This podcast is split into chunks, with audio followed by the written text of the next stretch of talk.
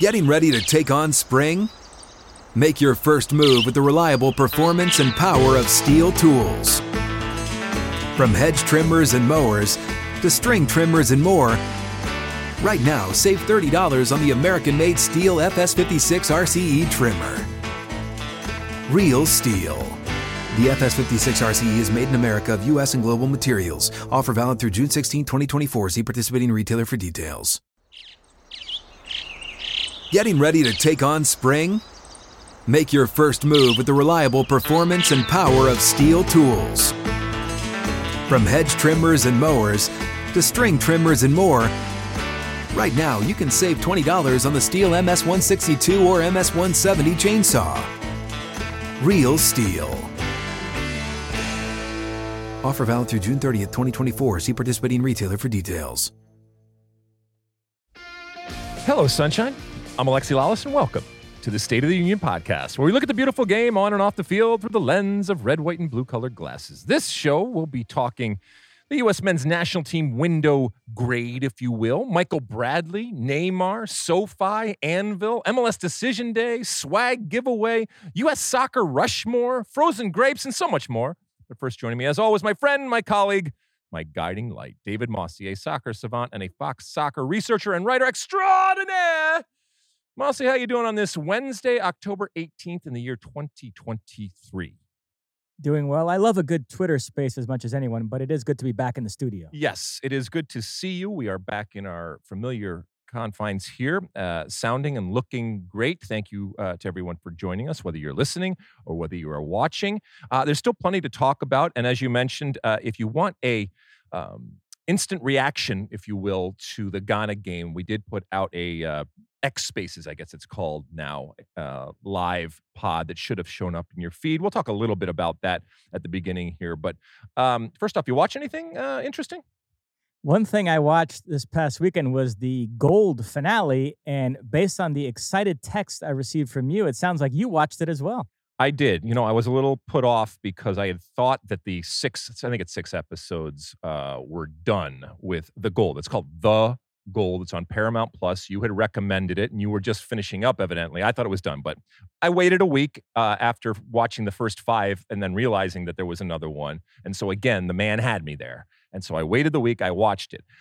I, I will say that uh, I I was not as impressed as I thought I was going to be. I did not I did not think that the characters were that interesting. I actually didn't think that the story was that interesting, especially the way that Not not you, but even when you read the um, the synopsis of it, they give you the idea that this is going to be some master type of um, crime that happens that fundamentally changes the way that crimes are investigated in the future. And at the end, I, I didn't get that. And, and to be fair, it was very complex. And so you're going to have to be able to break it down. I don't think they did a good job of doing that.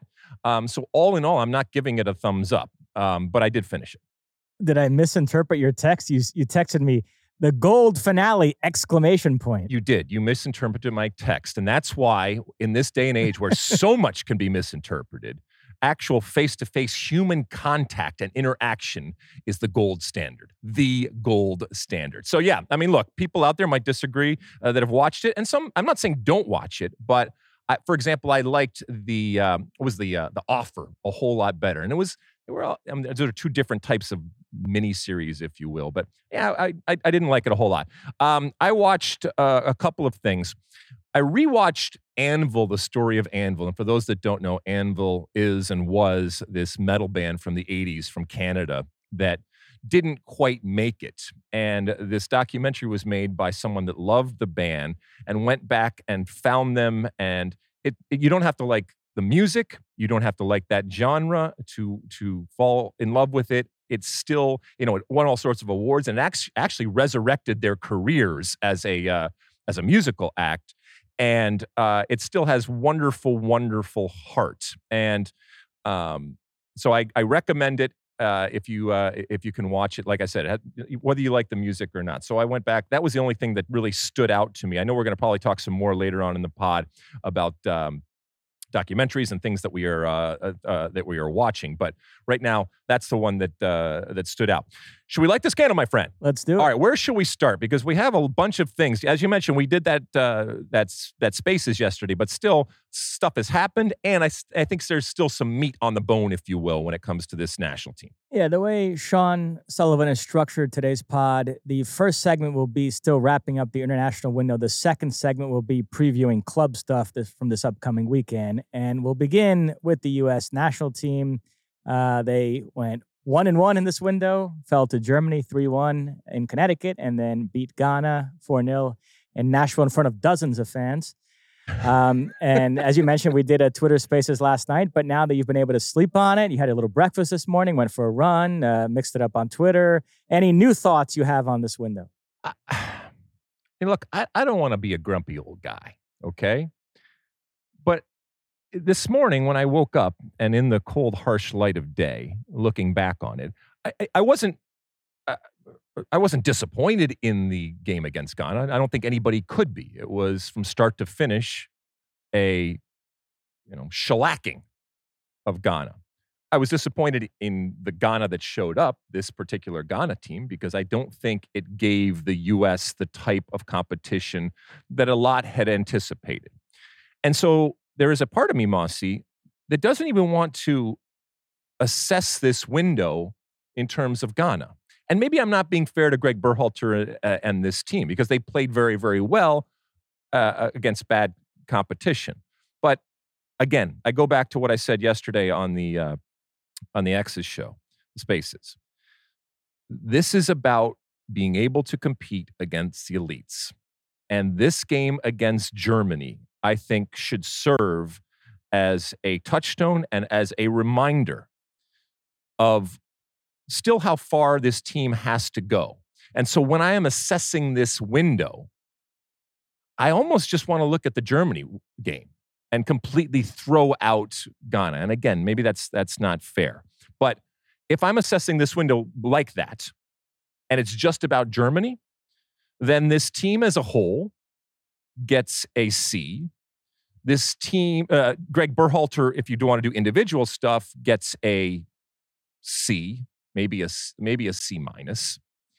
And you know, I'm not going to go through the uh, the whole thing. I don't think anybody hurt themselves in the eyes of Greg Berhalter or in the eyes of the American fan out there with these uh, with these two games. You know, I think you know people obviously Gio Reyna is going to be a big story and rightfully so. And I think he comes out smelling much better than when he went in. I don't think that your boy Johnny Cardoso did himself any fa- uh, any favors. Um, but I don't think it, it, he played poorly enough where you're never going to bring him back. I don't think, like I said, I don't think anybody did in uh, in these two games. What would you give this team in terms of, and, that, and so, but if I add the Ghana piece in, then it's still, and it's still probably, it, it goes up to a B minus, maybe a B. I think this window illustrated this larger dilemma we've been talking about. The U S is at a point now, talent-wise, where against most teams in the world, they can go out, play proactively, and win. But there's still a select few teams out there that their better path towards getting a result against those teams is playing more pragmatically. However, Greg Berhalter thinks ultimately for the U S to become, you know, a team that could win World Cups, they need to be able to play proactively against everybody. And so he doesn't want to deviate from that path too much because he's trying to establish that and cultivate that as the identity in the way the U S is going to play from this point forward. So, yeah, in, in the short term, there are going to be some frustrating games like that Germany game where you're sitting there thinking, oh, we're so wide open, and I just want to see us win a game like this. And the better strategy today would have been to play more pragmatically, but Greg Berhalter is taking a longer view. He wants the U S to get to a point someday where they can play proactively against these teams and beat them. So it's an interesting I, I, dilemma. I know, and you're, you you framed it perfectly. And it should be said, you know, if I'm coming off of half, half glass empty here, in terms of half glass full, the teams that we're talking about right now, relative to the elites out there, I mean, it's not a lot of them. So where the U S is right now, it's not far off. But as we know, that last little bit is often the most difficult. And I think that's where Greg Berhalter and this team are right now, in that they can taste it, they can see it, at times they can even feel it, but they can't quite get to that point where they are. They have the stability of consistently beating those. As I said, let's. I mean, let's make it eight to ten types of teams that really on the day, from an individual talent perspective and collectively the way they play, are better than the U S. Doesn't mean the U S can't beat them, but that's ultimately what the test and the challenge is for this team. And that's what's going to give them success, whether it's next summer in Copa America or whether it's a couple of summers uh, from now in uh, in the World Cup. Well, they do have to qualify for the Copa America first. Um, next up for the U S men in November, they'll play a two-legged tie against Trinidad and Tobago in the Nations League quarterfinals. Uh, first leg will be in Austin. Second leg will be in Trinidad and Tobago. And if Where are they, they going to play that game, Ossie, in Trinidad? I don't know, but you seem to think it would obviously be... Uh, uh, I mean, the, the scene of the crime? Yes. Cuba? uh, well, if the U S gets past that, the quarterfinal winners clinch Copa America berths, and then even the quarterfinal losers then play, get paired up and play in playoffs to spit out two more teams, because there's going to be six CONCACAF teams in the Copa America to go along with ten CONMEBOL teams. Uh, I know for the foreseeable future, anytime the U S plays Trinidad and Tobago, people are going to evoke that disaster from twenty seventeen, but Uh, I don't see any issues here. I'd be stunned if the U S doesn't walk all no, over. I mean, they, they have to work to really mess this uh, mess this up. I, although I will say, you know, the way that Ghana played against the U S w- was not in the same way that I wanted the U S to play a a more intelligent way and therefore more pragmatic a way against Germany. If you're looking at Ghana, I almost wanted them to be more pragmatic and pull back and absorb pressure and get the U S the opportunity to try to break them, break them down. Because, you know, whether it's Trinidad and Tobago or other teams, they've played against the U S. And while they might understand and respect that it's a quote unquote better team, I don't think that they fear the U S, but they are smart in the way that they play. And we are going to see this U S team in that position where I think they're going to have a lot of the ball, obviously a lot of the uh, the possession and a lot of the chances, but they're going to have to find a way to break down much smarter types of teams. So in the international world of soccer, if you were to say Ghana relative to Trinidad and Tobago, the rankings would be, there would be a massive disparity. But the way in which Trinidad and Tobago will play against the U S is going to make the U S have to break them down. And on any given day, the soccer gods can smile on a team like that when you're bunkering and parking the uh, the bus there, and you can get a, t- a result. Having said all of that, the U S should find a way through to obviously qualify for next year's Copa America. And if they don't, fire everybody on and off the field.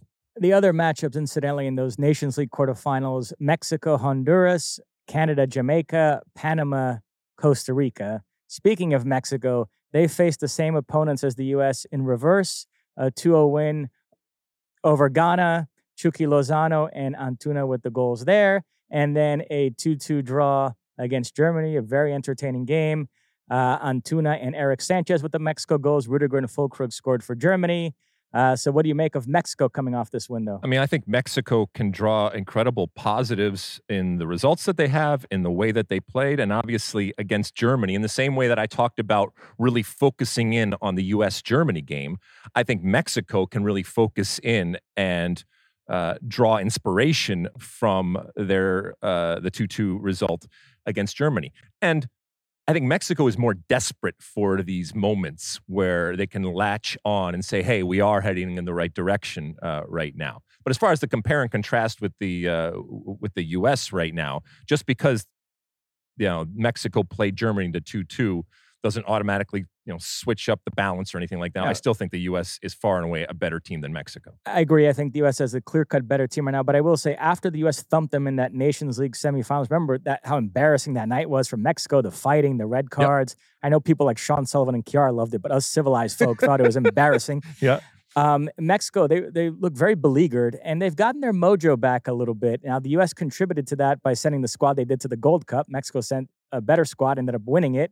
Uh, they made Jaime Lozano the full-time manager, and pretty good window here. Gets a draw with Germany.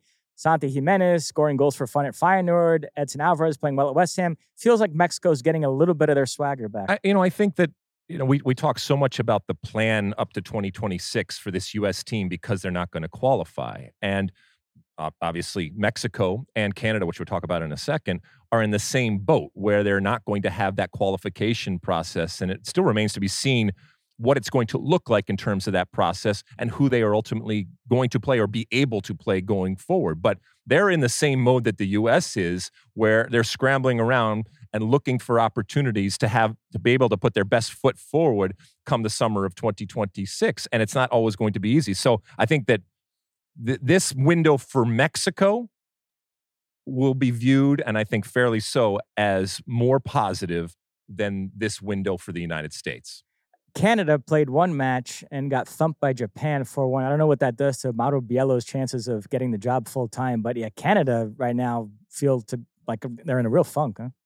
I mean, how can Canada not get their you know what together? It's and look, you can you can. This was uh, where where was this game played? Because this in Japan, in Japan. Away. All right, so I mean, it's not it's not a great look, especially for a team. And and again, it's all in the context of how excited and positive everyone uh, was about this Canadian, and not just this team, but the direction that Canada supposedly was going. And I'm not saying it's all B S, but again, this, this seeming regression of Canada where they can't get themselves together on the field in terms of the play and off the field with all the drama that's, uh, th- that's going on. And then you throw another Uh, you know, loss into the mix into the mix here, and as I said before, the U S, Canada, and Mexico all trying to figure out what they are going to do in this pathway up to twenty twenty-six.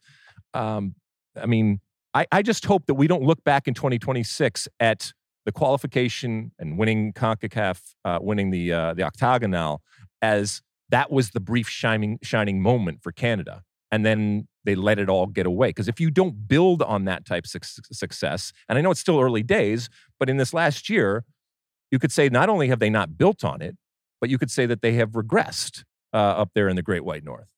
Can I geek out for a minute? Yes, of course. You don't need my permission. I am buying some Japan stock right now. Ooh, okay. Remember, they beat the U S two nil, played them off the field in one of the last friendlies before the World Cup. We all focus on the U S performance that day, but the flip side of it was Japan looked like a really good team. They promptly went out, beat Spain and Germany at the World Cup, won that group, then tied Croatia in the round of sixteen, went out, went out on penalties, and off to a great start in this cycle, scoring goals for fun. Uh, they beat Peru four one. They beat Turkey four two. They beat Germany four one, the game that got Hansi Flick fired. And now they beat Canada four one. You look at that squad, there's a lot of pedigree. Endo, who plays at Liverpool. Tomiyasu, who plays at Arsenal. Minamino, former Liverpool, is now at Monaco playing alongside Balogun. You've got Kamada at Lazio. You've got Mitoma at Brighton. You've got Kubo at Real Sociedad. So they've got a proper team. They've got a lot of guys. All right. So you're, you're buying it now. You're buying stock when it comes to uh, Japan going forward. I am. All right, cool. All right, you heard it first here. Uh, buy low. Uh, well, no, it's not so low because Mossy just laid out all of the good things, uh, all the good things that are happening, and they are on the ascension. Yes. Uh, one country that's not at the ascension is Brazil. Uh, can we s- shift gears to CONMEBOL? Yeah, because this is, you geeked out before. Now you're just gonna, you know, uh, wallow. Yeah, this was a disastrous window for Brazil. A one one home draw against Venezuela, and then a two nil defeat away to Marcelo Bielsa-managed Uruguay. Darwin Nunes with a goal and an assist. This result snapped Brazil's thirty-seven match unbeaten run in World Cup qualifying. It was their first defeat to Uruguay in twenty-two years, since two thousand one. And then to add insult to injury, Neymar uh, picked up a knee injury, which we've now come to find out is a torn A C L. It's going to be out many, many months. Uh, who knows when he's going to come back? We, yeah, I mean, even, we've even had some preliminary conversations about Copa America promos, whether we need to take him off those. So it's I mean, yeah, because theoretically, I mean, I guess he could be back by then. But, I mean, so we've talked over the last couple of months about your Brazilian team and the flux that it's in and the, you know, the strange situation with coaching and all that. When it comes to Neymar, and I, I think I... I I talked to you about this, I remember, that while he gets plenty of criticism and crap, the reality is that he is an incredible player, still is an incredible player, and for Brazil, they still don't have anything like him. But is this a situation where either secretly or publicly, you or other Brazilian fans are saying, you know, maybe this is addition by subtraction. Maybe this now spreads the wealth out. Maybe this provides a better balance going forward. And this gives a a runway, if you will, to Brazil to maybe do some different things after being so locked into what Neymar is. Yeah, I mean, Vinicius was absolutely dreadful in these two games. And there's a feeling that when he's playing alongside Neymar, that it inhibits him, that he's too deferential to Neymar.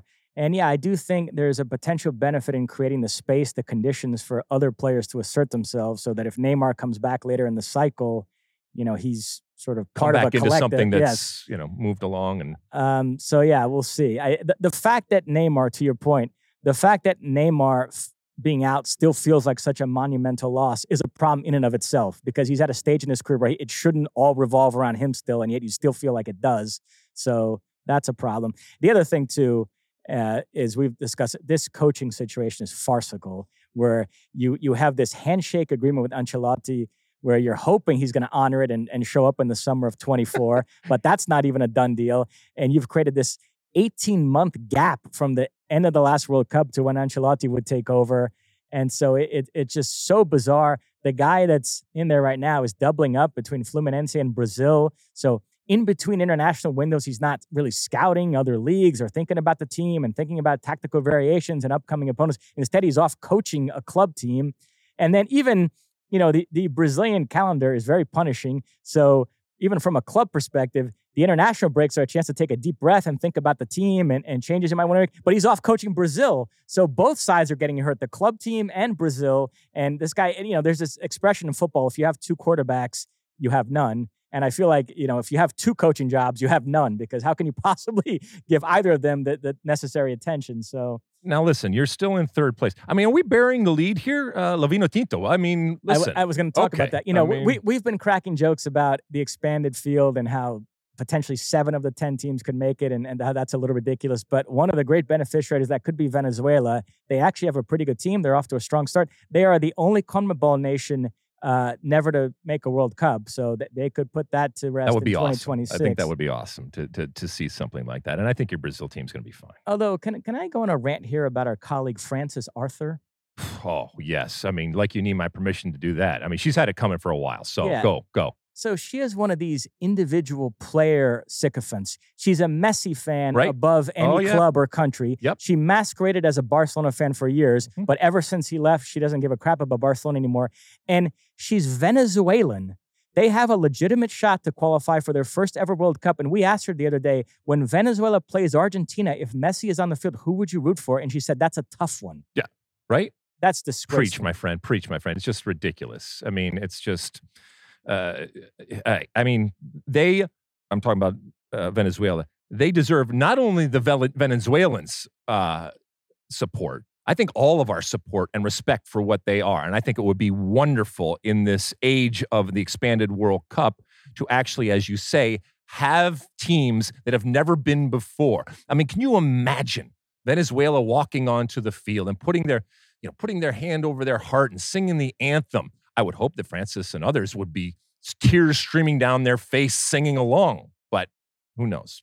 Who knows? Uh, speaking of Messi and Argentina, uh, they continue to roll four wins out of four in this qualifying campaign. In this window, that one nil home victory over Paraguay, Otamendi with the only goal. Messi did not start that match. He did start the second game away to Peru and promptly scored two goals, which moved him past Luis Suarez. He's the all-time leading scorer in CONMEBOL World Cup qualifying. Uh, Argentina so he's not hurt. Looking very strong. Messi's now. Not hurt, right? Okay, no. Good. Uh, next month, uh, Brazil hosts Argentina at the Maracanã. Brazil has never lost a home World Cup qualifier. It's one of their proudest records. Uh, that is in serious jeopardy, my friend, because Argentina in the form they're in with Messi, um, I, I think you'd have to make them clear favorites right now in that game, even though it's in Brazil. And look, Argentina, what are they? Uh, they're sitting... They're going to clinch a spot pretty soon. twelve, I mean, yeah, they're flying. Look at this. Oh, my goodness. All right, so... They could, and they could make history if they go in. It's at the Maracanã, right? Yeah. Oh, boy. Oh, boy. I'm, Messi's probably licking his chops. That would be another little feather in his and, cap. And Argentina won in their last visit to the Maracanã game. We covered that Copa America final in twenty twenty-one. Oh, my goodness. All right, what else? All right, so we have the Copa America next summer. We also have the Euros. Uh, we transition to that, Euro qualifying. Uh, we're up to nine teams, including host Germany, who have uh, punched their ticket to Germany next summer. We'll begin with the team that Argentina beat in the World Cup final, France. Uh, they clinched the berth on Friday with a two one away win over the Netherlands, a match we covered on F S one. Kylian Mbappe scored both goals, and he put on a performance, one of those that even the casual fans, uh, Fox Sports executive Brad Zager was running into the control room excitedly talking about how much better Mbappe is than everybody else. He really does give off this LeBron circa two thousand seven vibe of just being bigger, stronger, faster than everybody else in the field. I was just talking to Judy Boyd. We talked about her, another uh, Fox executive who is just enamored by anything French. And obviously Mbappe, she follows the French team on Instagram. And, you know, she actually put it pretty succinctly as to why there is this attraction. It's this beautiful arrogance. And I think Mbappe epitomizes it. And let's be honest, it's a it's a trait that goes back to Thierry Henry and, and others, you know, and they they ooze this arrogance that on the surface can be kind of, uh, can, can kind of put you off. And yet you're drawn to it. And it's, it's, uh, it's powerful. And right now, Mbappe, you know, he, uh, he has that moments where If a if a foul is called that he doesn't like, either on him or around, there's this indignation in the way that he holds himself and the way that he that he acts, in that he is above everything. And let's be honest, he is above everything. He's arguably the greatest player in the world right now, feeling it uh, with his uh, with his national team. And uh, you know, we were doing the uh, the Italy-England game, which I know we'll talk about here in a second. But Warren Barton, immediately when asked, even with his English, uh, you know, hat on, immediately when asked, he went, France right now uh, is uh, is your favorite. And they keep playing like this, and Mbappe stays healthy, knock on wood, uh, they would absolutely be uh, the favorites for next summer. Uh, the two goals against the Netherlands moved them past Michel Platini into fourth place on France's all-time scoring list. He then scored another one from the penalty spot in a friendly against Scotland. Now, the all-time leader, Giroud, is still active in scoring goals, so it's a moving target, but Mbappe will get there fairly soon. He's twenty-four years of age, and he's already moving up those France scoring charts. All right, should we talk about uh, my friends, the English? Yes. Uh, so that was the other game we covered Tuesday on F S one. England qualified for the Euros thanks to a three one win over Italy at Wembley. Italy actually took the lead through Scamacca, but then England scored three unanswered. Uh, I thought they looked amazingly impressive. Frankly, a lot of the stuff we just said with Mbappe applies to Jude Bellingham. Just yep. A guy that just looks better than everybody else in the field, the way he moves. Uh, Kane, sensational. He scored two goals. Rashford with a beauty. Uh, England firing on all cylinders yes, right now. They are. And, and the smile on Warren Barton's face was incredible. And kudos to this England team. I got a question for you. Because yeah. you, you mentioned, you know, peek behind the curtain, not that much of a peek because it's it's obvious, but when we're promoting and we're marketing games, obviously we promote around stars and we want as many stars as possible when it comes to these big tournaments that we're doing. Uh, you know, so you're talking about, obviously, Cristiano Ronaldo from a Portugal perspective, and we just talked about Mbappe from a France perspective. Because I was going through this, and normally with a team like England, the player that we would put there and the face that we would put there and the name that we would promote would be Harry Kane. But already had this exact conversation with Zach Kenworthy. Do we need to change okay. that to Jude Bellingham? Right. Yeah. I mean, that's how quickly he has come on. I was talking to someone off camera, you know, explaining this trajectory, and also the surprise that, that you and many others uh, have had, including myself, about his consistency and how he hasn't fallen off the pace. And then you start to hear him talk about the experience, and he is taking a, you know, the road less traveled, if you will, relative to English players. And he is lighting it up with Real Madrid, and that he is doing it at Real Madrid, I think, makes a huge, huge difference in the eyes of the world, and even in the uh, the way the English see him right now. It's fun to watch, and I- I'm I'm telling you right now, come next summer, if you can only put one face up there, it might be Jude Bellingham. Yeah, the Argentina-France final was obviously the most exciting game of the last World Cup. The most well-played game, in my opinion, was that France-England quarterfinal, which France won two one. I thought France and England were clearly the two best European teams at this last World Cup, and I think they're going to be the two favorites going into this Euros. Uh, both teams looking very, very strong. And look, if if they can get Rashford back on course, and he, you know, he looked great, because remember when Rashford first hit the scene sure, yeah. and he was just incredible. And look, it was, there was stuff going on with COVID, and it was all the stuff off the field that, that he was doing. And I'm not saying that that, you know, was uh, you know, the problem, but he did have a dip. And look, young player, gets a lot of attention, and even attention beyond the soccer world for uh, all the stuff that he is doing, that'll probably affect anybody. And so maybe it was a understandable dip. But if they, if he is coming out, especially at this time when this England team is flying right now, uh, that bodes well for, the, for his future and obviously for England's future next summer. Yeah, I agree. That front four of Foden, Rashford, Bellingham, and Kane was amazing. They need to upgrade that Calvin Phillips spot. Um, I was talking about that with Warren Barton. I even suggested, why not play John Stones there since he's been playing in the midfield for Manchester City? But as Warren pointed out, then you'd create a hole at center back. So you have to figure out who the replacement would be there. But that that's the one weak spot. Obviously, Declan Rice is terrific, but that other central midfield spot is a bit of a question mark. And now either Jordan Henderson or Calvin Phillips, to me, neither one is good enough at this point to be Champagne starting. problems, buddy. Champagne problems. I'm, uh, I'm sure that uh, Greg Berhalter would, would love to have those problems. By the way, to your point about players to promote, uh, we've made the decision to take Erlen Haaland off any kind of Euro promos. They still have an outside shot via the playoffs they could get into based on their Nations League placement, but it does look like he's going to miss out on another major tournament, which is a shame because that's a player that we'd love to be able to promote, and we did for a while, but uh, at some point you got to move on and put players on a promo that are, you're, are likely to actually be at the tournament.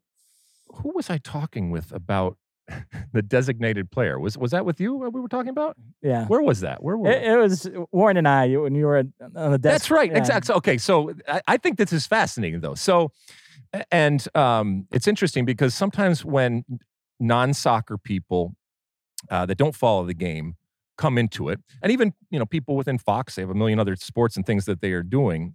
And they ask questions that get to the core of things, and sometimes stuff that either we haven't asked or we should be asking more. And you know, their question is, look, you've told me as a soccer person how good Erlen Haaland is. And we all understand that he is arguably, one of the, not arguably, but he is one of the great players in the world. And yet the chances of seeing him at a big tournament because of who he plays for internationally are diminished. And we've talked about whether that's right or fair. That's that's irrelevant.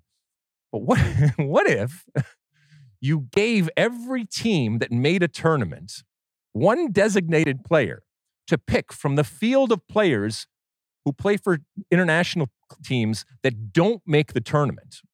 I know this is all a hypothetical and it wouldn't happen, and I, I even have problems of it, but I'm I'm going to go with it here. And you were able to, if you had the first pick, and and Erlen Haaland is not going to the tournament, say, hey, you can come come play for us. I think that would be amazing. It would be amazing theater.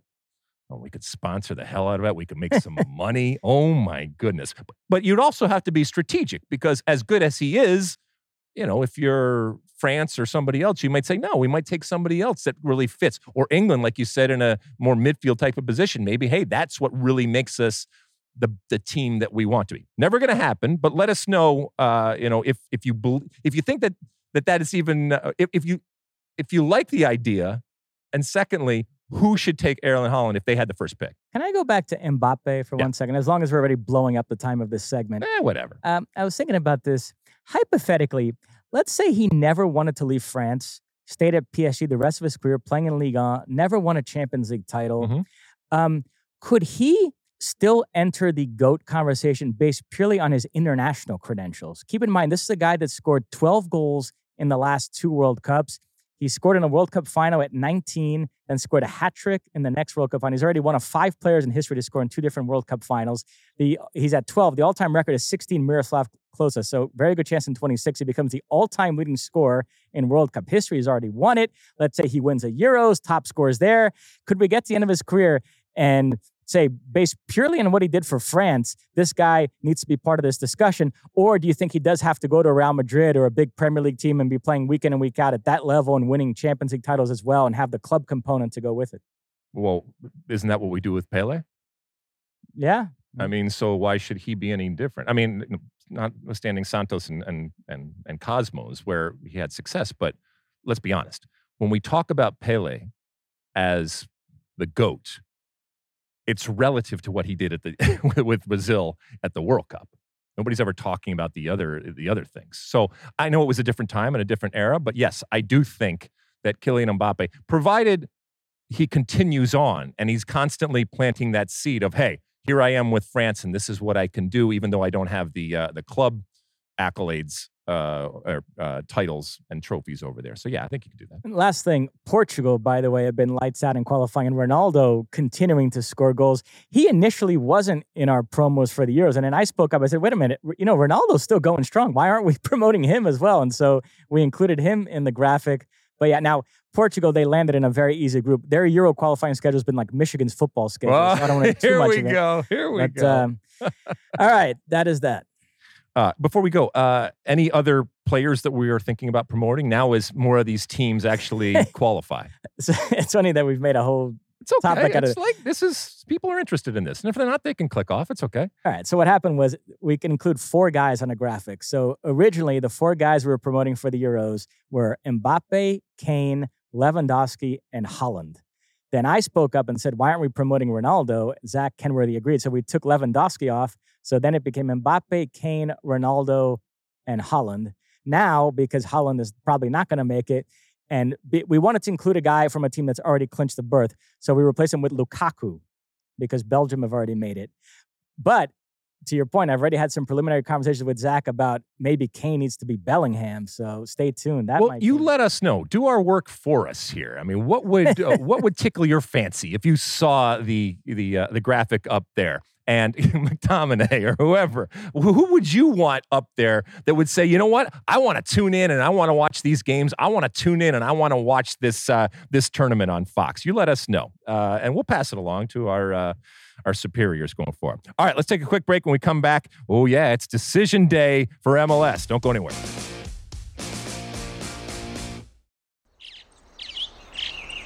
Getting ready to take on spring? Make your first move with the reliable performance and power of STIHL tools.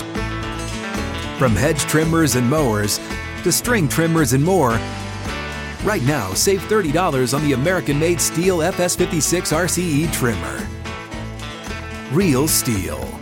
The F S fifty-six R C E is made in America of U S and global materials. Offer valid through June sixteenth, twenty twenty-four. See participating retailer for details. Okay, welcome back. Yes, it is time for uh, Decision Day. M L S Decision Day is upon us, Mossy. So we're going to go through all the different scenarios that are happening. Uh, keep in mind that we are recording this on uh, Wednesday afternoon, October eighteenth. There is one game tonight that has um, ramifications uh, in this conversation. So how do you want to lay this out, Mossy? All right, let's start with the Eastern Conference. And for those of you watching us right now, let's take a look at the Eastern Conference standings. Okay, so we have one, two, three, four, five teams vying for the two so it's, spots. So the top seven teams have clinched berths, and it's a little funky right now because yep. you see D C United above the playoff line, but they've actually been eliminated because they've played all their games, and the fact that N Y C F C plays Chicago on decision day, one of those teams has to get above them. Now, as you mentioned, we're taping this on Wednesday afternoon. Uh, Inter Miami hosts Charlotte tonight. If Charlotte were to win that game, they would move all the way up to eighth, and they would that would eliminate N Y C F C. So we'd have one less team uh, going into decision day in the mix. Uh, but so, yeah, you have uh, Montreal. Um, they play away to Columbus on decision day, so they're trying to hold on to a playoff spot. The Red Bulls, who, remember, have made the playoffs thirteen straight seasons, they're trying to extend that streak. They're away to Nashville on decision day. Then you have N Y C F C hosting Chicago. And then you have Charlotte facing Inter Miami again. And Messi, by the way, after the Argentina game, was interviewed on the field and they asked him about, well, your season being over. And he said, no, no, no, I got one more game. So he is planning to play that decision day match. So that's bad news for Charlotte. So he will play this weekend in their game. Yes. Uh, and that game is in Charlotte. Correct. Okay. The game tonight is in Miami. Then the game this weekend is Charlotte. Well, I'm sure from a competitive standpoint, it's not the best of news for Charlotte, but from a financial standpoint, it probably has, you know, increased the ticket price and the amount of tickets that are being bought for that uh, game, which potentially, well, it's definitely the last game that we will see of my uh, of Messi in twenty twenty-three, and potentially it's the last game for Charlotte. But as you you know, as you mentioned, this musical chairs uh, that involves N Y C F C, Charlotte, Chicago, the Red Bulls, uh, and Montreal for these last two spots. Uh, biggest, I think if N Y C F C fails to make this, uh, fails to make it, I think that would probably be the biggest disappointment.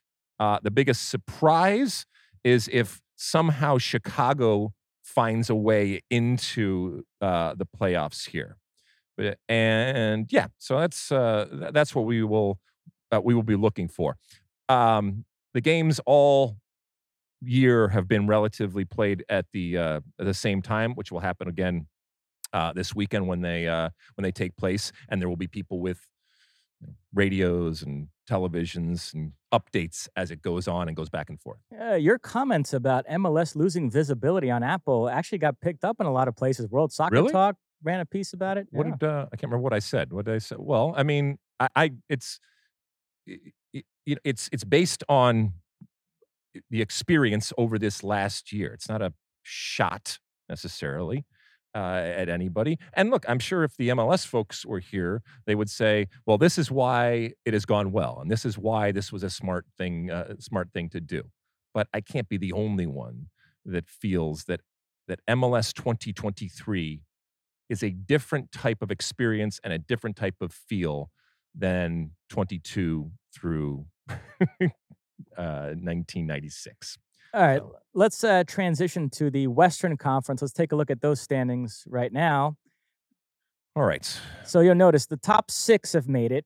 Um, Portland, San Jose, Dallas, the last three in.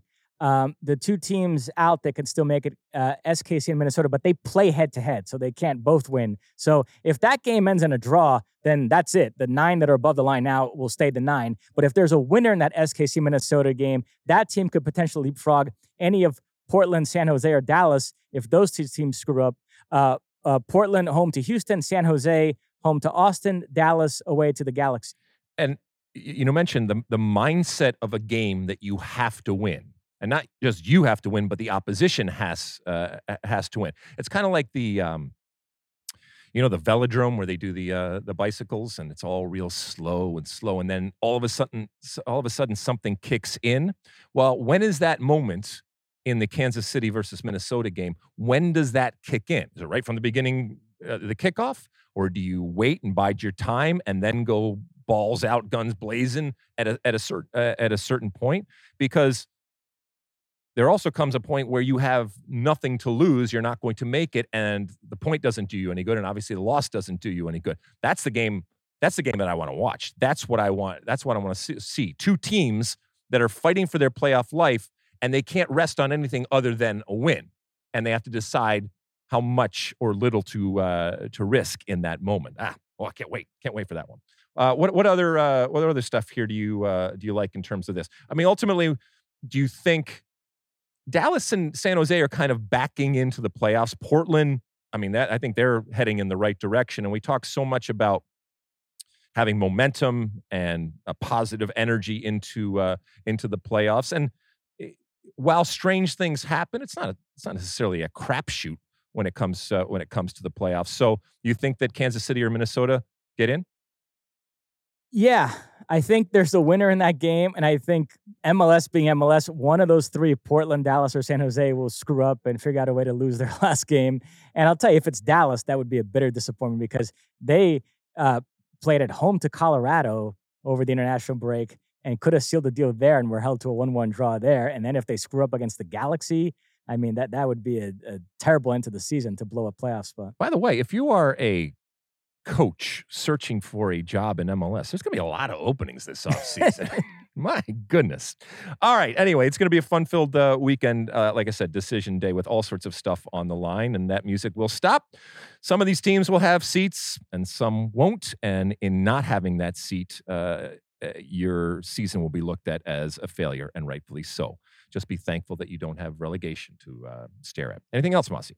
Uh, nothing on M L S. Okay. In terms of Europe this weekend, uh, on Friday in Germany, Borussia Dortmund host Werder Bremen. Now, it's a quick turnaround for yeah. Gio, so the international break might compromise him here. But generally speaking, this is what I'll say about Gio. He played in the last match before the international break, came on against Union Berlin, played about twenty-five minutes. He now played in both U S games and was on the field for forty-five minutes each time. So, uh, he may not have ninety minutes in him. So if we're talking about starting versus not starting, then fitness might still come into play there. But at this point, any match he doesn't play in, I'm not going to chalk it up to fitness anymore. That's a coaching decision because as far, as far as I can tell, he's ready to play, even if it's just a super sub role, which is a role where he excelled in late last season. So they should, they should be wanting to take advantage of that.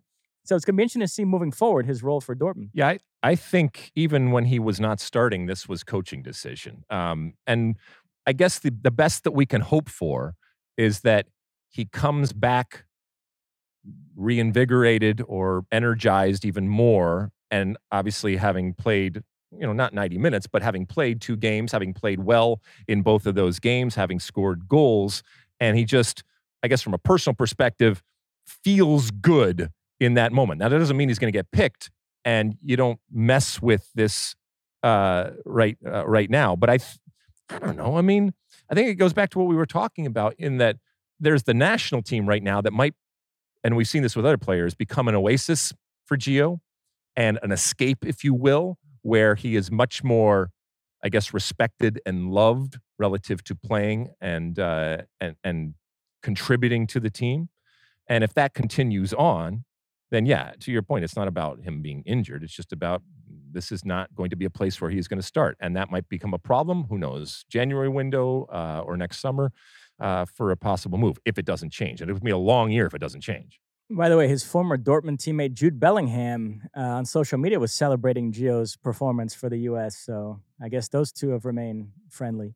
It's good to have friends in high places like that, you know. Yes. Uh, in Italy, the big one this weekend, A C Milan will host Juventus. That's first against third. Now, again, we don't know how the international break is going to compromise the involvement of all the Americans. When do they get back? How many training sessions do they get in? But it feels plausible that all four could start. And if that's the case, would this be an an, an absolute watershed moment in Yanks Abroad history to have a game of this magnitude involving these two clubs and having four Americans starting, two on each side? Yeah, it would. It would be pretty awesome. Um, and I think just the, you know, just the tactical of looking at it should make you proud of, of what has happened. Now, that it's happening at a time where Serie A is populated by, you know, a lot of international talent and talent outside of Italy, and at a time where the Italian national team is not qualifying for the last World Cups. I mean, does that tarnish it a little bit? I, I, I don't think so. I think, I mean, I, I really hope that there's not one guy that's not playing. I hope they're all there. I hope that they're all starting. I hope that they all got back and that they are good from the international break, and that they rested on the plane, and that they are good to go, and that they are tapped to uh, to start this game. Because just just in a general sense, it's a great game. But to have not just Americans, but that amount of Americans, yeah, I think it'd be a part of uh, part of American soccer history. And we are talking Pulisic and Musa for A C Milan and McKinney and Weah for Juventus. I don't think I actually said their names, so I okay. shouldn't assume that everybody knows who no, we're talking right. about. But that's good. Yeah, so we'll keep an eye on that. And then lastly, the big one in the Premier League, Chelsea will host Arsenal. Chelsea have won three straight in all the competitions. They're showing some signs of turning a corner under Mauricio Pochettino, but this is the game where they can really underline that against Arsenal, who, remember, beat Manchester City right before the international break. So uh, we'll have an eye on that Chelsea-Arsenal game as well. Or they well. can get their ass kicked and then confirm a lot of people's belief that it's not as much of a turn of corner as you might think. Because of the one-two punch of the way Pulisic was treated there, and then that whole Tyler Adams Mishagaz in the summer, are Americans now hate watching Chelsea and rooting against that team? Absolutely, yeah. I mean, uh, you, you know, we we got Christians back. You know, you, you treated him like crap. Leeds United as well? And Leeds too, yeah. Yeah. yeah. Leeds, I haven't even thought about Leeds. They're still, what, they still play over there? What's going on? Yep, yep. All right, that is it. All right, let's take another quick break. When we come back, it's time for Ask Alexi. Ooh, I think we're going to give away some stuff. All right, don't go anywhere. Hey, it's Kaylee Cuoco for Priceline. Ready to go to your happy place for a happy price? Well, why didn't you say so? Just download the Priceline app right now and save up to sixty percent on hotels. So whether it's Cousin Kevin's Kazoo concert in Kansas City, go Kevin, or Becky's Bachelorette Bash in Bermuda, you never have to miss a trip ever again. So download the Priceline app today. Your savings are waiting. Go to your happy place for a happy price. Go to your happy price, Priceline. Okay, welcome back. It's time for Ask Alexi, that part of the show where you send in your questions, comments, and concerns, and you can send them in on all the uh, social media platforms out there. And keep in mind that our handle is S O T U with Alexi, or you can call into our State of the Union podcast hotline, six five seven, five four nine, two two nine seven. That's six five seven, five four nine, two two nine seven. And we put the call out uh, a few shows ago when we were celebrating our four hundredth episode of the State of the Union that we were going to give away some stuff. And we have a signed ball and a uh, denim replica signed shirt there. And listen, you guys, you were incredible. You responded. An avalanche that producer Sean had to deal with, whether it was our uh, State of the Union podcast hotline or just the questions coming in fast and furious. So thank you. Um, obviously, not everybody can win. Only two can win. Mossy, I'm going to spin this up. I got we got a bunch of different winners in here, or people that did send in questions, comments, concerns. Some, uh, as I said, like on the uh, the voicemail, uh, and some on the uh, the handles out there. So I'm going to spin this up. We'll look this way. Blah blah blah. I'm going to put this in here. I'm going to let you from across pick. What do you got there? Uh, the first one is a voicemail. Let's uh, take a listen right now. Hey, Alexi. Hey, Mossy. It's Angel from Northern Virginia back here to ask you guys a question again. I actually had a question. Uh, I saw this post on the U S Soccer page on Instagram, the Mount Rushmore of, you know, U S soccer legends. Me personally, for the men's side, uh, for you, my Mount Rushmore, I have uh, you, Alexi. Um, I don't care what anyone says. Hate all you want, but Alexi is definitely an icon. Um, so Alexi, then I have Landon Donovan, Clint Dempsey, and Casey Keller. Uh, those are my Mount Rushmore guys. And also, um, I just want to say, Mossy, coming November, Ohio State is definitely beating Michigan. Thanks, guys. Ooh, ooh, wow, wow, that is awesome. Um, well, first off, congratulations on uh, winning the ball there. That uh, that's pretty pretty awesome, Angel. So thank you for uh, calling in, and congratulations on winning the ball. And thank you for the kind words. I'm I'm sure my wife, uh, if she listened or heard this, uh, would say that she loves you too, because not only did you put me on the Mount Rushmore, but uh, you're also a big Buckeye fan. And uh, for those that have listened to the show for any length of time, you will know that she is the ultimate Buckeye fan out there. All right, so this is an evergreen type of thing. I've, I've tried to do this over the course of the years, and I'm gonna I'm gonna I'm gonna think that Angel meant uh, because what, if he gave us his Rushmore, that obviously this is from on the men's side here. And when I think about it, I I try to do I try to have different eras and different generations represented, and that's not always easy to do. So I think in terms of, and, and I'm not talking, because I, I thought about, do I put like a Joe Guygens or something like that? And, you know, that for a lot of soccer people is very obscure, okay? Why don't we frame it as in the modern era? Exactly. So modern era. So let's let's say from ninety, when, when uh, the U S returned to the World Cup, until now. All right, so uh, he had Casey Keller. I'm actually going to go with a goalkeeper in Tony Meola, okay?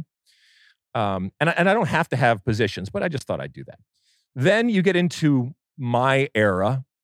And, I mean, look, I'm not beyond putting myself up there because I would be freaking awesome, especially, I mean, if you're going to chisel something out of uh, granite on the side of a mountain, I mean, the hair flowing down and the goatee, because that's the way you would have to present it. I, I would do that. But for this exercise, I will take myself out of the running. And so I'll put Kobe in there. So Kobe Jones. Uh, and Kobe kind of straddles into the next generation, too. Uh, then I'm putting Landon, and then I'm putting Clint. Now, if Christian Pulisic continues on, then I think that you're going to have to move somebody and make way for Christian Pulisic to uh, show up there. So, yeah, those are those are my four right there. And I'm, I, you know, I'll probably be driving home, uh, Angel, and uh, say, ah, oh, I should have done this or I should have done that. Uh, what would you put? You mentioned Kobe Jones. He remains the U S's all-time caps leader at one sixty-four. He dodged two major bullets over the years, two guys that looked to be on pace to surpass him and didn't. One, Landon Donovan, who stopped at one fifty-seven, in large part because Jurgen Klinsmann left him out of the twenty fourteen World Cup. And Landon decided that too. He did play a farewell game after that, but had he played in that World Cup and played well, he might have stayed on with the national team for a little bit longer, enough to surpass Kobe. The other one is a player who just announced his retirement, Michael Bradley, who uh, ended up with one fifty-one. And the U S not making the twenty eighteen World Cup uh, hurt him, yep, because Uh, he would have played in a bunch of games in the lead up to that tournament, then in the tournament itself. And then there might have been a better feeling around him entering that next cycle where he might have stuck around longer and, and gotten more caps. Instead, he did play uh, for the first several months of Greg Berhalter's tenure, played in that uh, Gold Cup in twenty nineteen, but then that was that for him. Uh, or I think he might have had a Nations League game against Canada in late twenty nineteen. That was his last cap. But you know what I mean? Just, yeah. just the U S missing out in twenty eighteen, I think, kind of fast-tracked to the end of his international career in a way that it might have otherwise gone differently. Yeah, but I, I also think about when I go to the average American out uh, there. Oh, right? I was not bringing no, no, up Bradley in the no, context no, no, no. of the Rush. I, I do want to talk about Michael Bradley because yeah. I think this is a good good jumping-off point here um, because I, I think he deserves not just recognition, but uh, tribute. Um, when when I say Tony Meola to people, I still think that it resonates. Maybe not so much with the with the newer and younger generation, but when I say Kobe Jones, Tony Meola, Landon Donovan, and Clint Dempsey, even for people that don't know a whole lot about soccer, I think it triggers something. They might not even be able to place them, but so there is a relevance in terms of these names and what they did, because your Mount Rushmore should be, I think, about the impact that you made. So it's not just about how many caps you made. It's not just about how many games that you won. It's, you know, did you did you change the face of the game in what you did on and off the field? And I think that this four does a good job of covering the different eras and that time frame, and each individually did things that hadn't been done yet and did things that cut through uh the existing soccer world, and I guess the existing sports and cultural world that existed in those t- uh, different eras. When it comes to uh, Michael Bradley, uh, can I get can I take a couple seconds and uh, talk Absolutely, about Michael? Absolutely, yeah. All right, listen. I have known Michael Bradley since he was a teenager. Uh, I was the president of the Metro Stars back when he was a part of the Metro Stars, and uh, you could already tell that this was a player that was destined to be a professional soccer player. Probably couldn't tell whether he was a player destined to do all of the different things that he uh, that he did. But on and off the field, he showed a maturity and he showed a, fo- a focus that you could not deny. And I think that he not only lived up to his potential, but even at a certain point surpassed his potential. And he had an eye to get to Europe. That was something that he wanted to do from an aspir- aspirational type of perspective. And keep in mind that while he was finishing up with the Metro Stars, it was only for a few years, I fired his father, who was the coach, which was Bob Bradley. And, you know, that's a difficult thing for any son, let alone a son that is playing for the Metro Stars. And yet his maturity and his professionalism in that moment said a lot about who he is as a man, apart from who he is as a soccer player. And again, he was still a very young man at that time. And his pathway took him through, you know, all different countries and cultures and different leagues. And, and whether it was Heerenveen initially uh, and using that as a platform uh, to go to Germany and uh, Mönchengladbach, even a, a couple of games over there at Aston Villa, uh, then Chievo with his Italian adventure, and then Roma, you know, before it was du jour and before, you know, we just talked about the possibility of four Americans starting this weekend uh, in Serie A against each other. You know, Michael Bradley was doing it. And it was it was scorched earth after uh, after I was there for a couple of years. And Michael Bradley came in and not only did it, but, you know, they they they wrapped their arms around him, not just his team, but the, you know, the people of Italy. And there's this bald general running around the field. And there, and he really endeared himself to the country and culture and to the sport and started getting better and better and better each and every place that he went. And yes, he came back ten years ago to play in M L S. And I know a lot of people give him crap for that. But first off, he was offered a tremendous amount of money and came back and contributed to not just Toronto, but but M L S. And I think when all is said and done, specifically as a player, what he has done should be celebrated, and rightfully so, uh, for a long time to come. The other part is, I'm just as interested in Mike, what Michael Bradley is going to be going forward as I am in what he became as a soccer player. And as I said, I think he's made a lot of money. He could do anything right now. I think that Obviously, a lot of people have pointed him and predict that he is going to go into the uh, the coaching managerial type of space. But, you know, it, it regardless of what he does, I think he will do it, like I said, with an intelligence um, and with a um, a maturity, and most importantly, with a work ethic that comes from him, and obviously, I think, is manifests in the family that he is from, that will make him successful. And I look forward to seeing. And so congratulations, Michael Bradley. And more importantly, thank you. Thank you for everything that you have done for U S soccer uh, and the incredible career that you have had.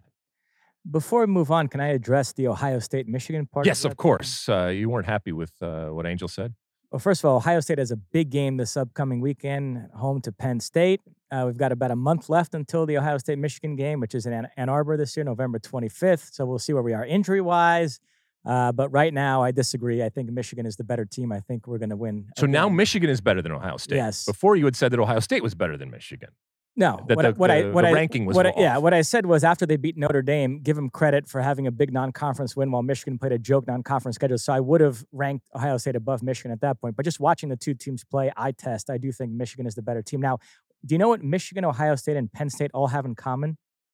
Uh, Michigan State, Ohio State, or Michigan. Oh, well, two of them. No, no, I don't want, what do they have? No. They're all unbeaten. Uh, you know who is not unbeaten anymore? U S C.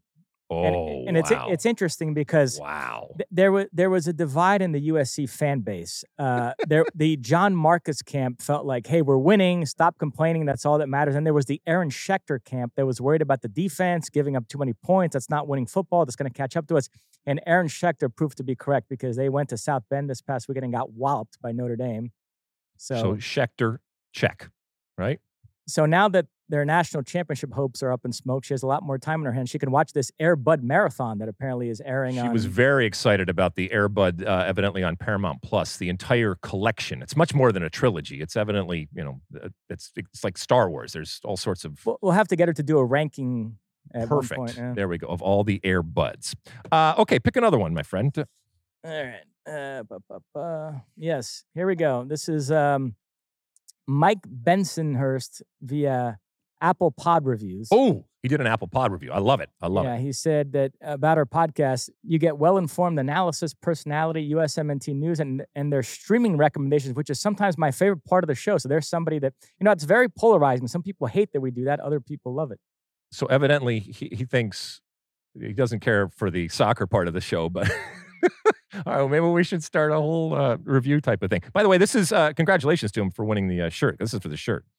Although he does specify, my questions are for Alexi, so I guess I'm not allowed to chime no, in. No, you can chime in. I, I give you permission. What is your favorite soccer documentary of all time? My favorite soccer? Well, you should definitely chime in. Um, okay, it probably would come down to three, um, between three, and I'll give you my... So... We've talked about the Maradona H B O one, which I just think is incredible and so well done. Um, you know, one for the ages that has always gotten kudos is uh, the two Escobars. Um, and, and again, it, it's so good that you don't have to even like soccer or even know anything about soccer to appreciate it. And then another one um, is uh, Once in a Lifetime. The uh, Cosmos documentary.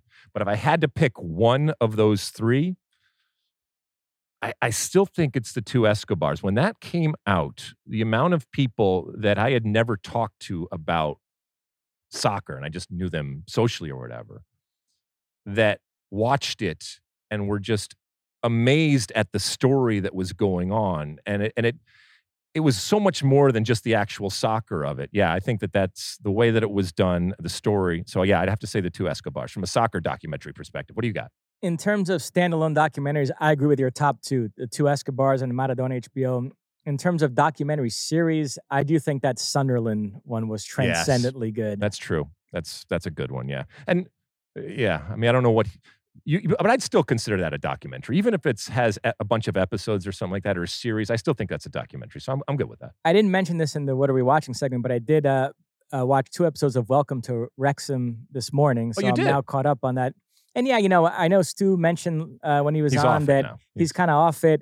Uh, Kartik Krishnaiyer of World Soccer Talk wrote a piece recently, still uh, gushing about it, saying season two's been every been as good as season one. So there are other people that are still on the bandwagon. I'm still kind of sorting my thoughts on it. I mean, I, I still like it. I watch it. But yeah, there's, there's some bit of novelty has been lost in season two. So, uh, but that would be up there as well. I think it's very well made. Very what is, uh, what's his name again? Uh, what is, what does he uh, have? Does he have anything else? Yes. Mike? Uh, he then asks, um, what's your favorite non-soccer sports doc of all time? Non-soccer sports doc? Yeah. Oh, I thought, uh, okay. Because immediately I had all these documentaries come in, but non, non-soccer sports doc? Oh, I don't know. Give me some uh, some examples. What? Uh, Last Dance. Yeah, I didn't like The Last Dance. Honestly, uh, I would say O J Made in America, but I'm not even sure I consider that a sports documentary. I mean, I'm I'm gonna I'm gonna go with it. I mean, if I had to do like my my favorite doc, no matter what, if it has nothing to do with sports, and I know I'm going a little off of this thing. I mean, like let's see. Um, oh my goodness, uh, what's the uh, Oh, Paradise Lost. That one. Have you ever seen that one, Mossy? Oh, it no. is just nuts. The uh, the child murders at Robin Hills. I mean, it, it is Robin Hood Hills. Oh, it's insane. It's insane. They actually did three of them ultimately. It, it, but so that's that's one of them.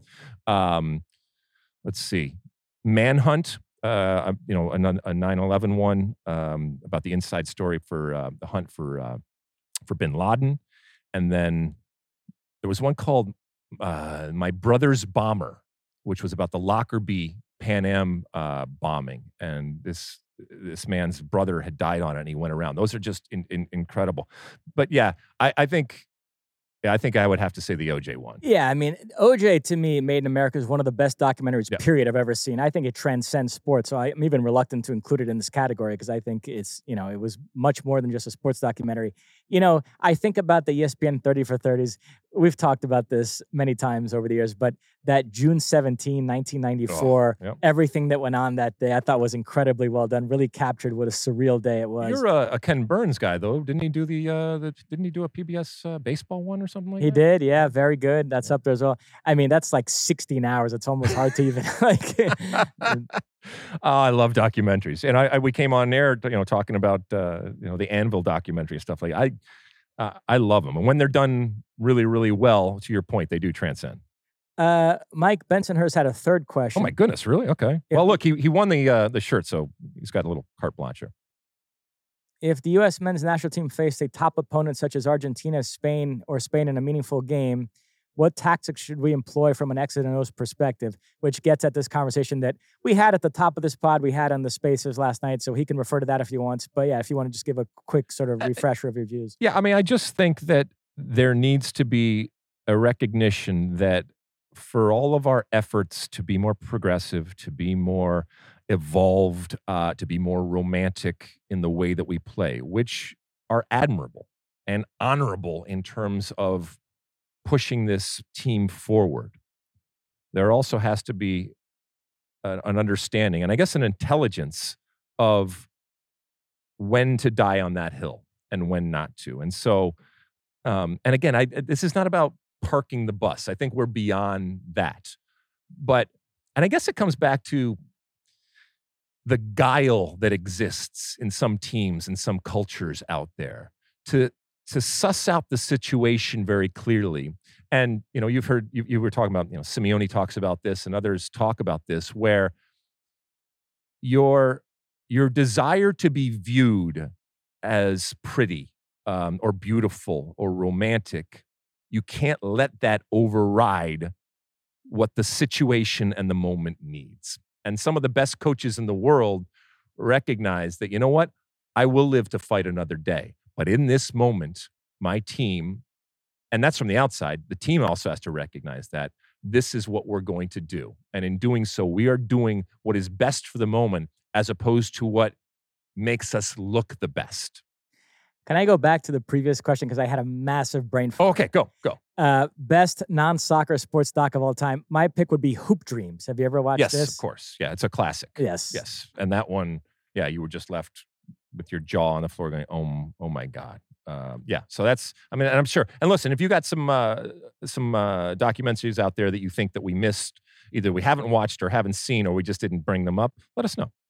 Uh, now, Mike Bensonhurst did not remember. We said that you have to let right. us know how to contact you. So uh, Mike he's, Bensonhurst. He's won this, but getting it to him might be yes. a different story. Uh, please, please reach out to our producer, Sean Sullivan. Now, am I allowed to say Sean's email on the air here? Yeah. Isn't Sean worried that this is going to lead to just, uh, you know, whatever? The craziest? Whatever. Um, Sean at No, Su- Sulli- no. Sean dot Sullivan. Am I mis? Oh, I'm sorry. I'm re- misreading the wrong thing. Yeah. Um, Sean dot Sullivan at fox dot com. You know how emails work, right? Okay. Well, but no, but look, he put okay. Sean, Sean at Sullivan on X. Oh, he was also giving his Twitter. Oh, but put it, yeah. If you want to yell at at, uh, at Sean on, on X, do that at Sully V O L. That's for the volunteers, right? That. Uh, oh by, my God. By the way, I will never, ever, ever call it X. You won't? No. Why? You, that's that's the hill you're dying on, really? No, I just can't. I can't do it. It just, Twitter is just stuck in my head. That's what comes out. Oh, I know. It. I understand that. But, you know, uh, future generations will laugh at you. Um, all right, listen. Thank you uh, to everybody that sent in questions. Uh, like I said, whether it was on the State of the Union podcast hotline uh, or on any of the social media platforms out there, congratulations. The ball and the uh, jersey will go out. And we're going to have plenty of other stuff as we go along. We're going to give out much more stuff going forward. So just because you didn't win now doesn't mean that you uh, that, that you can't win. But keep sending in those questions as we uh, go on. We will get these uh, you know these prizes out to uh, to the folks, and uh, we'll take a little break. When we come back, it's the end of our show, and I'll give you my one for the road.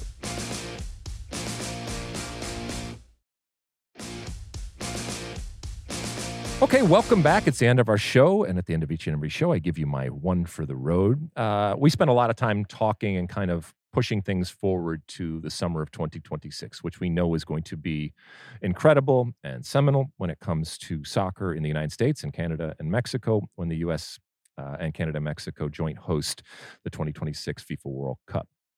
And uh, the news coming out when it comes to this World Cup is constant. And you know, it's it's all good because it's shaping up to be not just the biggest World Cup in terms of teams, but you know, the biggest World Cup in terms of fans and uh, eyes, and hopefully when it comes to uh, excitement and I guess even travel and tourism and vacation and all that kind of stuff. And ultimately celebration of this incredible spectacle that is the World Cup. You know, I, I do a lot of traveling, Mossy, and for years now, the flight path for those that fly into Los Angeles takes you right over SoFi Stadium, one of the stadiums Uh, that has been named for the World Cup in twenty twenty-six. Now, when it was named, there was at the time, uh, along with all the other stadiums, uh, the you know the reality of the situation when it comes to SoFi Stadium. SoFi Stadium, did you know, Mossy, cost five point five billion dollars to make. Stan Kroenke, who uh, owns the, uh, what's the football team that plays? Rams. The Rams in there, and uh, the other Chargers. The Chargers. Oh, right, the, the, the, He, Arsenal he owns. Yes, he owns Arsenal too. Uh, as the uh, owner of this stadium. Uh, yes, it costs a lot, but it is going to make him and others a tremendous amount of money going forward. And it is absolutely beautiful. And I would fly in and I would see the construction as it, almost a time lapse of it. Each and every time I would fly over, there was more and more done. And for those that uh, have been there, you, I think, will agree with me. And for those that haven't, I'm telling you right now, it is incredible. It has all of the amenities and the luxuries that this generation now expects from their, not just sporting experience in a stadium, but their entertainment experience in a stadium, including as many suites as you possibly want, including suites at the field level. And there was the understanding uh, when they were awarded that from a FIFA perspective, it was not built wide enough to accommodate what FIFA requires for a World Cup. Now, how that happened, you would think at some point along the way that some architect, some sort of builder, hell, just somebody walking along, seeing some people look at plans would have said, hey, is, is, is this wide enough for a World Cup? And they would have asked the question. So all of that is to say that it is not wide enough as it exists right now. And so it is going to have to be retrofitted in order to accommodate it. The reason why I'm bringing this up is John Sutcliffe from uh, E S P N had uh, talked about how, uh, in some breaking news, that this potentially could take a, uh, SoFi out of the running for the World Cup. Now, he has since taken down that tweet. I do think ultimately they are going to figure out a way to have the World Cup uh, World Cup games be played in SoFi. But this is all about the deal. And this is all about cost, let's be honest, because it's going to cost a tremendous amount to go up and out. And in doing so, you are going to uh, obviously go over those field suites and you are going to cut them out. And that takes not just the field suites, but that takes out money. Less suites, less money. And that has to be a consideration for Stan Kroenke and for uh, FIFA going forward. But a World Cup not being in Los Angeles, second biggest city next to uh, New York, and with the incredible history that this city, and when I say this city, it's the entire metropolitan area here, the incredible history that Los Angeles has relative to soccer, including the nineteen ninety-four World Cup final being played and the nineteen ninety-nine Women's World Cup uh, final being played here, it would be missing something. And I don't think necessarily FIFA wants to do that. However, we have also found that we are in a very different time. And the world has changed, and the soccer world has changed, and the United States has changed. And when I think about Austin, and when I think about Cincinnati, and when I think about Nashville, and I think about these places that in the past weren't necessarily soccer cities, what a soccer city is, is changed. And so while to me, having been around a long time, I can't fathom a World Cup being played in the U S that doesn't involve Los Angeles, who knows? Maybe because times have changed, it doesn't involve Los Angeles. Having said all that, I think something's going to get done. And I'll be really interested to see ultimately what that construction looks like, what that retrofit looks like. But if they can figure out a deal and they can figure out a way to work this, I think it'll be incredible. And I think the experience that people have going to that SoFi Stadium, albeit in a retrofitted type of way, is going to be second to none. And I, just from a personal perspective, obviously living here in Los Angeles, I would love nothing more than the World Cup to include Los Angeles along with all of the other cities. But if it doesn't, I'm not going to be bent out of shape because I know that my country uh, has changed and it doesn't matter ultimately where the World Cup games are played. This is going to be unlike anything has anybody has ever seen. It's going to blow nineteen ninety-four and nineteen ninety-nine out of the water, whether it's in Los Angeles or not. So we'll see if they get their uh, their business together when it comes to SoFi and FIFA when it comes to the World Cup in twenty twenty-six. Well, first off, John Sutcliffe, don't take down your tweets. It ruins the show. But uh, no, you know, from the beginning of this process, FIFA, they... it doesn't seem like they've been that into Los Angeles as like an absolute must. We covered the host city's announcement, and we were hearing scuttlebutt leading up to that, that mm-hmm. Los Angeles might not get picked, and then it ended up getting picked. But I, I thought for sure it was going to be the final, and then you started hearing, no, no, it's going to be A T and T Stadium or MetLife, and now you hear that L A might get bumped out altogether. So I don't know. FIFA don't seem to view Los Angeles as an absolute must for this World Cup, which is well, interesting. I think that there is a, an ego and a hubris that comes from Los Angeles, and we're all here in Los Angeles, and we, I, I think, would ex- accept that. Um, however, you know, there are others waiting in the wings. Uh, and Las Vegas is just down the road, and I know they didn't get picked. By the way, their field also has to be retrofitted in order to accommodate the width. But that, I mean, I guess that leads to a bigger question as to how the hell in twenty twenty-three are we sitting here with stadiums that are five point five billion dollars to build and they don't accommodate soccer? Even if you just don't like soccer and you think it's the most ridiculous thing in the world, just from a pure business standpoint, at some point somebody should have said, hey, listen, boss, um, we need to have this thing to be able to accommodate soccer because there are going to be soccer games, big soccer games, where we can make a tremendous amount of money, and programming these stadiums is important. Now, they're going to make plenty of money no matter what, with or without soccer, but it would be very nice to see uh, see them have soccer going forward. And I think that they'll figure it out. I think they'll They'll uh, they'll come to some sort of a new agreement going uh, going forward. And not for nothing, but the Rose Bowl, the iconic Rose Bowl, is still waiting in the wings also. But let's be honest, if if SoFi is Taylor Swift, then the Rose Bowl is Madonna. Okay, I mean, it's a different type in twenty twenty-three of um, uh, a different type of stardom.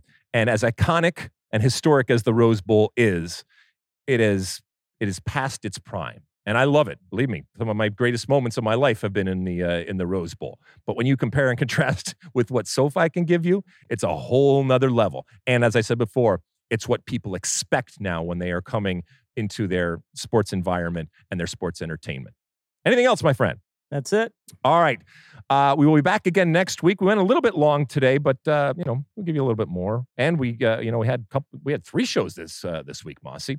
Uh, what, you had something to say? Well, if anybody has any complaints about today's show, you now have Sean Sullivan's email. So right, just exactly. Pepper him with. You can pepper him with all sorts of uh, inappropriate uh, comments. We will be back again next week. Thank you so much for reviewing and downloading and subscribing. Congratulations to those that won prizes. We will do more prizes as we go along. I was talking to Sean. We got all sorts of stuff up our sleeve when it comes to this new studio and things that we're going to do. We're going to throw some stuff at the wall. Some of it's going to stick. Some of it won't. But, you know, this is a, as we said before, a work in progress, and this is a laboratory right now that we are uh, that we are uh, you know putting some st- things together, and some of it might work and some of it won't, but uh, it doesn't work without you. So keep watching, rating, reviewing, subscribing, downloading, and doing all the different things that you do. We'll talk again next week, and until then, as always, my friends, size the day.